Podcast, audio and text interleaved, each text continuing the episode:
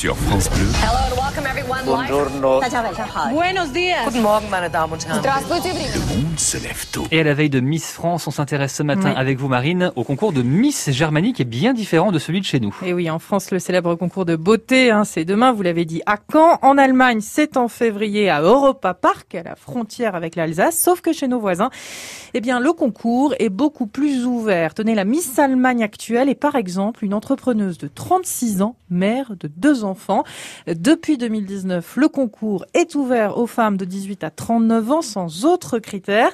L'année dernière, une femme enceinte a participé. Cette année, il y a une transsexuelle parmi les prétendantes. Pas de défilé en maillot, mais en tenue de soirée et en tenue décontractée. Les candidates restent en tailleur pendant toute la cérémonie et l'accent est mis sur leur parcours de vie, leurs projets, leurs convictions. Sacrée différence avec chez nous donc.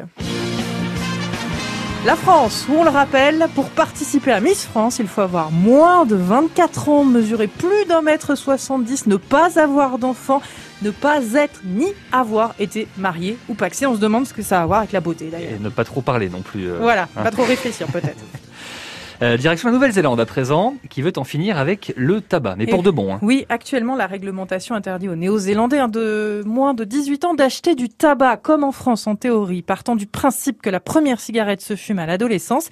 D'ici 5 ans, cet âge limite augmentera d'un an tous les ans. En 2027, les moins de 19 ans ne seront plus autorisés à acheter des cigarettes, puis moins de 20 ans en 2028, puis moins de 21 ans en 2029. L'objectif, c'est carrément de faire des générations euh, sans tabac. Nous voulons nous assurer que les gens ne commencent jamais à fumer, a déclaré la ministre de la Santé. La Nouvelle-Zélande, un leader mondial en matière de lutte contre le tabagisme.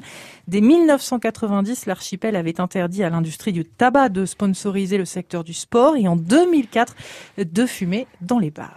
Et puis un scandale qui éclabousse Chanel Oui. avec un calendrier de l'Avent à 700 euros. Oui, depuis la diffusion d'une vidéo TikTok vue 15 millions de fois, une influenceuse américaine suivie par plus de 240 000 personnes hein, a déballé en direct sur une petite musique de Noël le contenu du calendrier quand soudain. This is a joke. Stickers? Voilà, j'espère que c'est une blague, blague des autocollants, des autocollants. Elle n'est pas au bout de ses surprises, elle découvre ensuite un porte-clés, des pins ou encore une boule à neige.